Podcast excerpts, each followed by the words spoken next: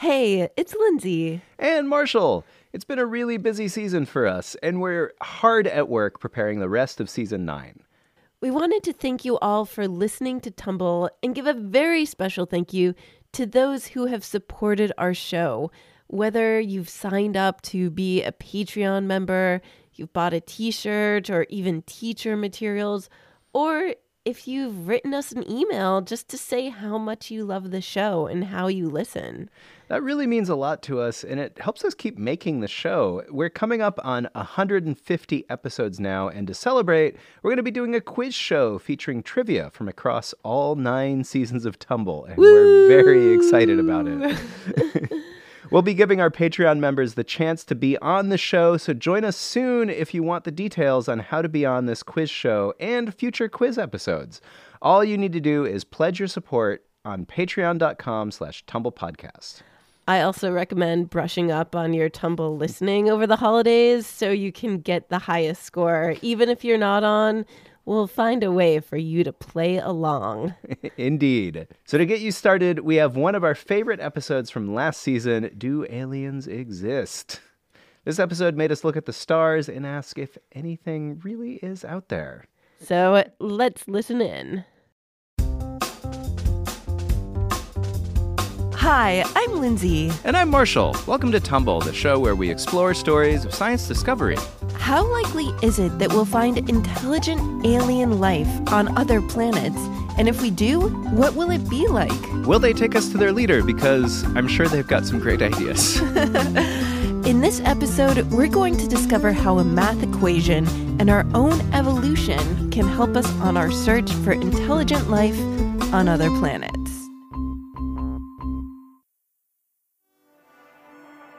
Okay, Marshall, one of the greatest quests in science is to find life on other planets.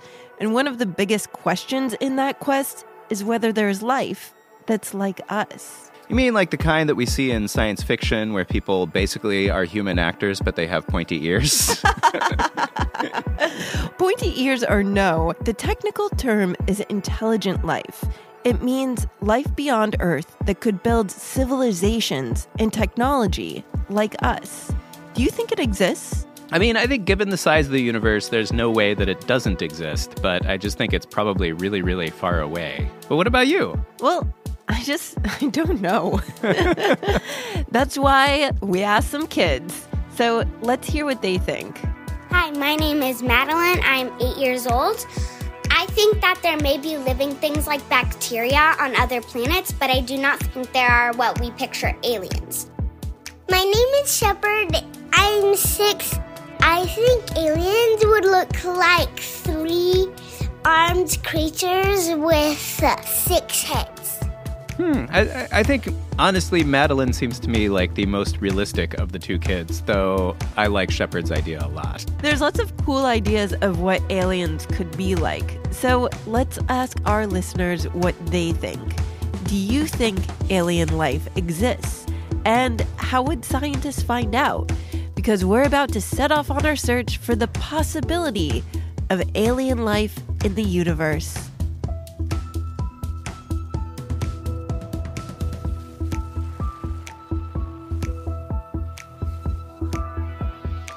So now that you've thought about your answer, um, where do we start in our search for aliens? First, we have to figure out what we're searching for. And to do that, we're going to talk to two scientists. The first will help us figure out where aliens could live, and the second will help us see what alien species could be like. All right, who's our first guest? We're about to meet a planet hunter and alien life expert named Caitlin Rasmussen. There's just so many possibilities for life to exist and for it to be different and totally bizarre and really cool. And I just want to spend all my time studying that. So, although life could take many forms, Caitlin says scientists don't really agree on how much could be out there. So, if you ask a bunch of scientists this question, you'll get a whole bunch of different answers. Some people think that the galaxy is just totally full of life, like there's aliens everywhere and we could talk to them. But other scientists think the opposite. And some people think that actually the Earth is super rare and we might not have uh, any other aliens in the galaxy at all. Okay, wow. Um, so who's right? And how would we find out? Well, that's a question that scientists have been asking themselves for a really long time. So, back in 1961, an astronomer named Frank Drake came up with a math equation to try and answer it. It's called the Drake equation. Ooh, a cool equation that gets its own name. That's because the Drake equation is probably one of the most famous math equations in astronomy. It's a way to think about the probability or likelihood that we will find intelligent life on other planets. There's really only a very small subsection of scientists who actually study and use the Drake equation and try to figure out exactly what those percentages might be. Okay, so it's like trying to figure out how likely it is that I'm going to get cookies in the mail today. right now, I'm thinking it's like 30% not going to happen, 70% going to happen. Why um, do you think that, though? I'm just guessing. Maybe today, if I see a package arrive, that likely number gets like a lot higher. Well, the Drake equation is a bit more complicated because it's getting at a bigger question. How many species, how many intelligent alien people are out there in the Milky Way today that people could talk to? So, to figure this out, Drake divided this question into two parts. The first asks how many planets intelligent life could evolve on. So, you have to think about how big the Milky Way is how many stars are in it? How many of those stars have planets? How many planets does each star have? All right, so I'm keeping track here. So we got to know how big the Milky Way is, which is like really big. How many stars are in the Milky Way? And for every star that has planets, like we need to know roughly how many planets do they have? Astronomers have been working to fill in those blanks.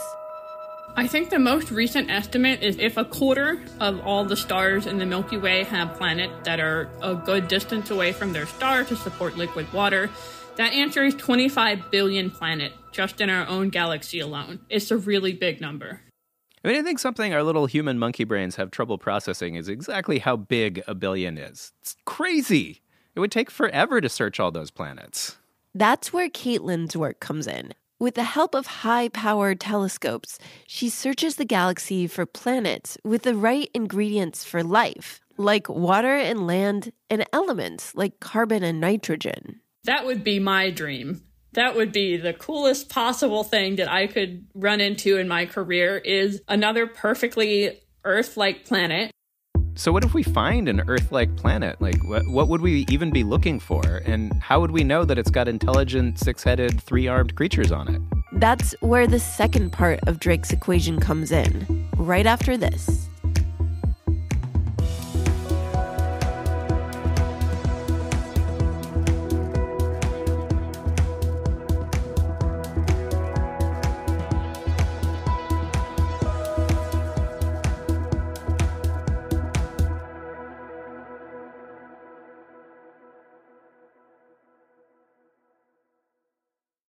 This episode of Tumble is brought to you with support from KiwiCo. KiwiCo is one of my favorite gifts to give to all the curious kids in my family, which is all of the kids in my family.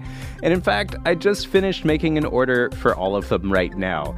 They have nine different subscription options for all sorts of ages and interests, and the activities you'll find in a KiwiCo box are always super fun to do.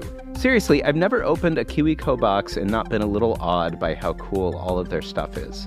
Every single activity is designed by a team of educators, makers, engineers, and rocket scientists who brainstorm hundreds of ideas to create the most exciting, age appropriate, and educational projects for the whole family.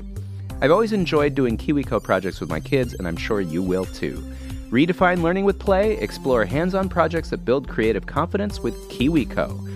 Get 50% off your first month plus free shipping on any crate line at kiwico.com slash tumble. That's 50% off your first month at kiwico.com slash tumble.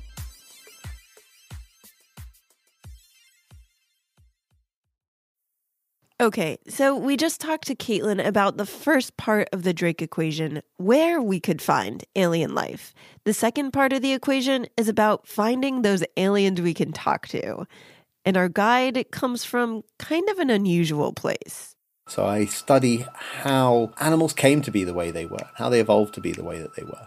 That's Arik Kershenbaum. He's a zoologist. Okay, but as I understand it, a zoologist studies animals, and we're doing an episode about aliens. Did we take a wrong turn in the A science section?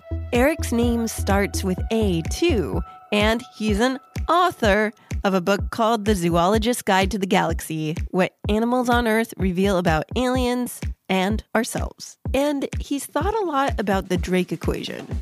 Now, while a lot of the terms the Drake equation are quite well understood, like how many planets there are, some of them are less well understood, like what's the probability of life evolving on a planet. But in recent years, we've made a lot of progress in understanding that, and I think we feel a lot more comfortable now that life is probably not as extremely unlikely as, as people once thought. So he's saying we're feeling good about the first part of the Drake equation, which Caitlin took us through, but what about the second part? So here, the big question is how much of the life we find is intelligent enough to make technology that could send out signals? Yeah, so like they'd be able to send out distant beep beeps into the darkness of space. exactly. So Arik says to know how likely it is that we'll hear a message from another civilization and what that civilization would be like. We need to look at Earth, starting with the story of how we evolved. Well, the fun thing about studying how animals evolve on Earth is that evolution is something that is common throughout the universe. This is the way that life arises. It's the way that life arose on Earth. It'll be the way that life arose on other planets. So he's saying if you know something about evolution on our planet, you know something about evolution on other planets. Exactly. And that means what the planet is like shapes what its life is like. The way that animals look is very, very much dependent on the kind of environment that they live in. So, whether we have alien fish on a watery planet, or alien birds, or both. Or more, Arik says that our Earth rules of evolution apply to other planets because we think there are universal rules behind how the universe works, which goes back to math. So, we know that these laws of evolution, these are mathematical laws, just like the laws of physics. And just like the laws of physics apply everywhere, math applies everywhere. I guess that makes math a good way to think about the universe. Uh, Drake was really onto something. Right. Because if math is the same everywhere, it means evolution is the same everywhere. And Arik says that means intelligence might come about the same way it did on our planet. And that starts with living in groups. Once you live in a group, uh, you have a huge advantage because you can cooperate, you can help each other to find food, you can help to protect each other, and so on. But there's also competition. Arik says that living in groups, things can get complicated. You need communication. You need communication to tell the other person in your group that you are happy or that you are angry with them. Or the classic, I'm not angry, I'm just disappointed. no one knows for sure how human language evolved, but a popular theory says that our lives in groups had a lot to do with it. And what seemed to happen with, with humans was that when our ancestors reached a certain level of, of complexity of the groups in which they lived, then our own language um, evolved and, and, and was born, and our, and our communication became so complex that we could suddenly we could say anything. And that's why there are so many podcasts and so few of them are hosted by dogs. exactly. Which leads us to technology, what aliens would need to make in order for us to find them. You know, we're not going to hear from or, or speak to another alien civilization unless they can build technology. And you can't really build technology on your own, right? You need to live in a group. You need to have people to help you build things and lift things and, and, and pass you the tools and things like that. Passing the tools is one of the more important roles there is. But maybe aliens have so many hands that they don't need anyone to do it. Beyond passing the wrench, technology like ours is a big group effort. So, does Arik think that it's likely that an intelligent species would evolve to make technology, which would allow us to find them? That's kind of the whole point of this equation, right? Right. So, let's recap Arik's theory. It seems that on any planet on which there is life, eventually there will be animals, and there will be plants, or their equivalents, and there will be complex interactions between these, including animals that have complex social interactions and complex communication. In other words, we can imagine that alien life might follow our path. So, like, eventually they'd invent the alien internet in alien Instagram. Maybe. what would they share? Hashtag blurpwork. And it's tempting to say that given enough time, a species that's capable of building machines and radios and, and spaceships and so on would evolve. The key here, though, that doesn't feature in the Drake equation is eventually, given enough time. So, what does he mean by that? Like, eventually, given enough time? Well, to find the rare intelligent life in our galaxy, humans also have to be using technology at the same time. And there's been a lot of time in the universe. It's been over three and a half billion years since life arose on Earth, and we've got no way of knowing whether that's fast or slow or, or, or anything else. So, we could be like two ships passing in the night. Maybe aliens were looking for us billions of years ago when we were still like little single celled life forms. We'll just never know. Well, unless we get a message from them like now. So, how likely is that? My own personal guess is I, I think it's quite unlikely. Um, certainly unlikely in, in my lifetime. But again, it's it, it could happen tomorrow. I think the takeaway here is we should always be prepared for an alien message, but like not that hard. The other takeaway is that we may never solve the Drake equation, but using math gives us a way to think about a scientific problem in creative ways. And that's why we should consider what a scientist who studies animals has to say about aliens. So my ideas are not controversial, but they're very unusual because no one's got to the stage yet of thinking about wait a minute, how are these animals interacting with the plants and with the other animals and what's that going to do to evolution? We just haven't got to that stage yet. But I think it's time. I think it's time we start thinking about these things. I mean, I guess when aliens come to Earth and abduct people, we usually don't think of them as being part of a whole food web. when you're being beamed up, you're usually not like, hmm, I wonder what kind of ecosystem developed this technology. Maybe it's time.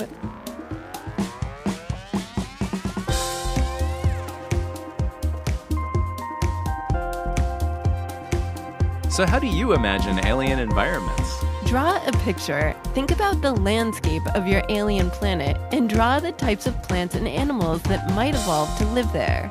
Label the different parts of your drawing to explain how those creatures evolved, and think about the food webs that they're part of. Maybe they have like big giant teeth to eat big giant animals that need to be captured with big giant teeth. It could be anything. And send us your drawings to tumblepodcast at gmail.com. We'd love to see them. Thanks today to Dr. Caitlin Rasmussen, astrobiologist at the University of Washington and the Virtual Planet Laboratory, and also author of the forthcoming book, Life in Seven Numbers The Drake Equation Revealed. Thanks also to Dr. Arik Kershenbaum, zoologist at Cambridge University and author of The Zoologist's Guide to the Universe What Animals on Earth Reveal About Aliens and Ourselves. And special thanks to Shepard and Madeline for sending in your answers. You can hear more from our interviews with Caitlin and Arik in our bonus interview episode, available on Patreon when you pledge just $1 or more a month at patreon.com slash tumblepodcast. We'll also have free resources to learn more on the blog on our website at sciencepodcastforkids.com. Sarah Robertson Lentz edited this episode and created the episode art. Elliot Hajjaj was our production assistant, and Gary Calhoun James engineered and mixed it. I'm Lindsay Patterson, and I wrote this episode along with Sarah. I'm Marshall Escamilla, and I made all the music and sound design for this episode. Tumble is a production of Tumble Media, and now you can listen to our podcast on Amazon Music, as well as Spotify, Apple Podcasts, and wherever you get your podcast. Thanks for listening, and tune in next time for more stories of science discovery.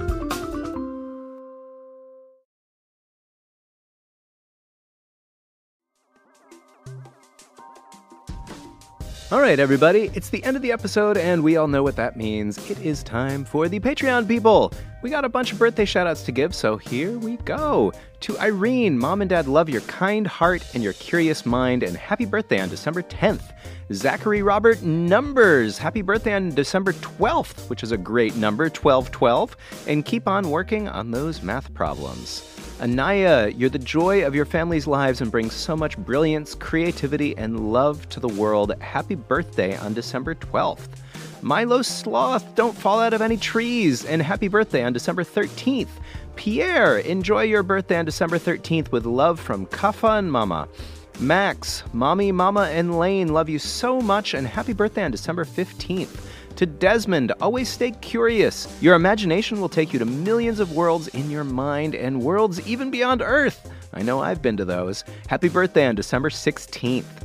Lots of love to our science guy Spencer from Mom, Dad, Emily, and Henry. Happy birthday on December 16th as well. Finn, hooray, it's your birthday on December 21st. Thanks to all of you and to everyone who supports Tumble on Patreon. If you want to get a birthday shout out of your own, like these fine folks, simply support Tumble on Patreon at the $5 level or higher by going to patreon.com slash tumblepodcast. Once again, that's patreon.com slash tumblepodcast.